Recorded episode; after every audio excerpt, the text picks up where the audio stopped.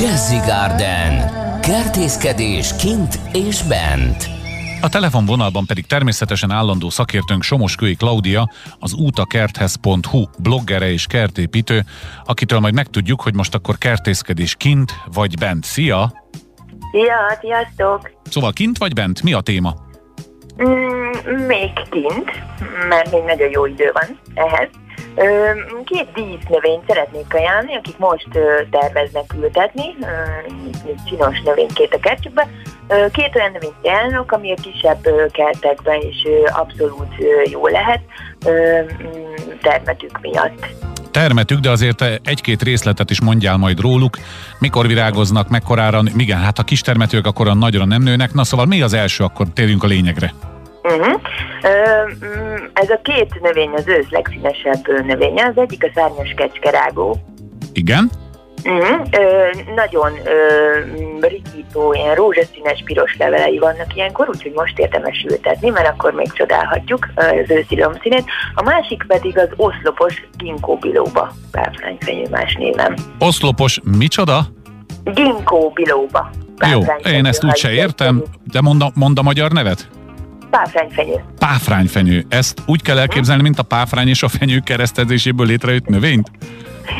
nem tűlevelű, mint ahogy a fenyőknél megszoktuk, hanem ilyen nagyon szép legyező alakú levelei vannak, lombhullató, és mm, amikor zöld, akkor is nagyon szép a növény, a különleges levelei miatt, de ősszel nagyon rikító sárga lesz. Na várj, akkor egy pillanatra térjünk vissza a szárnyas kecske rágóra, amit ezek szerint akkor meg tudunk vásárolni. Kicsinek vesszük? Hogy adják palántában, mekkorában? Mm, kontinens növényként árulják, kisebbnek igen, kb. 50-60 centisen lehet megvenni, hogyha nagyobbat szeretnénk, vannak kisebbek is, igen, körülbelül másfél méteresre nő, és másfél méter szélesre is, erre figyelni kell, amikor a helyet választunk neki, a napos, félárnyékos helyet szereti. Tehát legyen mm, neki magasság, lehetősége másfél méterig, tehát mondjuk ne ültessük egy fenyőfa alá, nem? Így van, így van, így van, igen, igen. Mm, érdemes egy központi helyet találni neki, ahol egyedül önmagában, vagy talajtakaró növényekkel nagyon szépen mutat, messzés mm, szinte egyáltalán nem igényel. Mm, a virágzása az jelentéktelen, illetve nyáron inkább csak az alakja miatt szép, de az őszi lombszíne az valami csodálatos. Tehát úgy ért, akkor úgy értsem ezt, hogy ezt a növényt érdemes olyan helyre tenni, ahol ő van egyedül, ugye? Igen, igen, igen, igen. Mert kihozza és megmutatja magát, és akkor ugyanezeket a részleteket a páfrányfenyőről, ezt is kicsinek vesszük, de mekkorára nő meg, hova ültessük, minek a közelébe, vagy mitől távol? Uh-huh. E, igen, kisebb növényként vásároljuk általában, mint amilyenre megnő, 4-5 méter magasra nő, és mivel oszlopos, azért egy méter ö, ö, szélességnél ö, nem nő ö, nagyobbra. Ö, napos helyet szereti, ö, nagy előnye, hogy szúnyogűző. Szúnyogűző, jól hallottam? Igen, igen, igen. Az igen, nagyon igen. jó. Igen. Igen, ö, mm, kártevője, betegsége nincsen. Úgyhogy igazából egy nagyon hálás növény. Na de várja, azt mondtad, hogy 5 méteresre is megnő?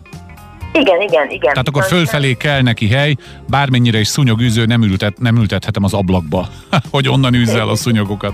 Az biztos, igen, viszont mivel, hogy nem nő szélesre, ezért mm, kisebb kertekben is találhatunk neki helyet. Ugye egy ilyen magasra növő növénynél már szóba kerülhet az, hogy a kerítéstől mennyire ültethetjük. Ezt tudom, hogy mindenhol változó, de ezt azért ne ültessük túl közel, nem?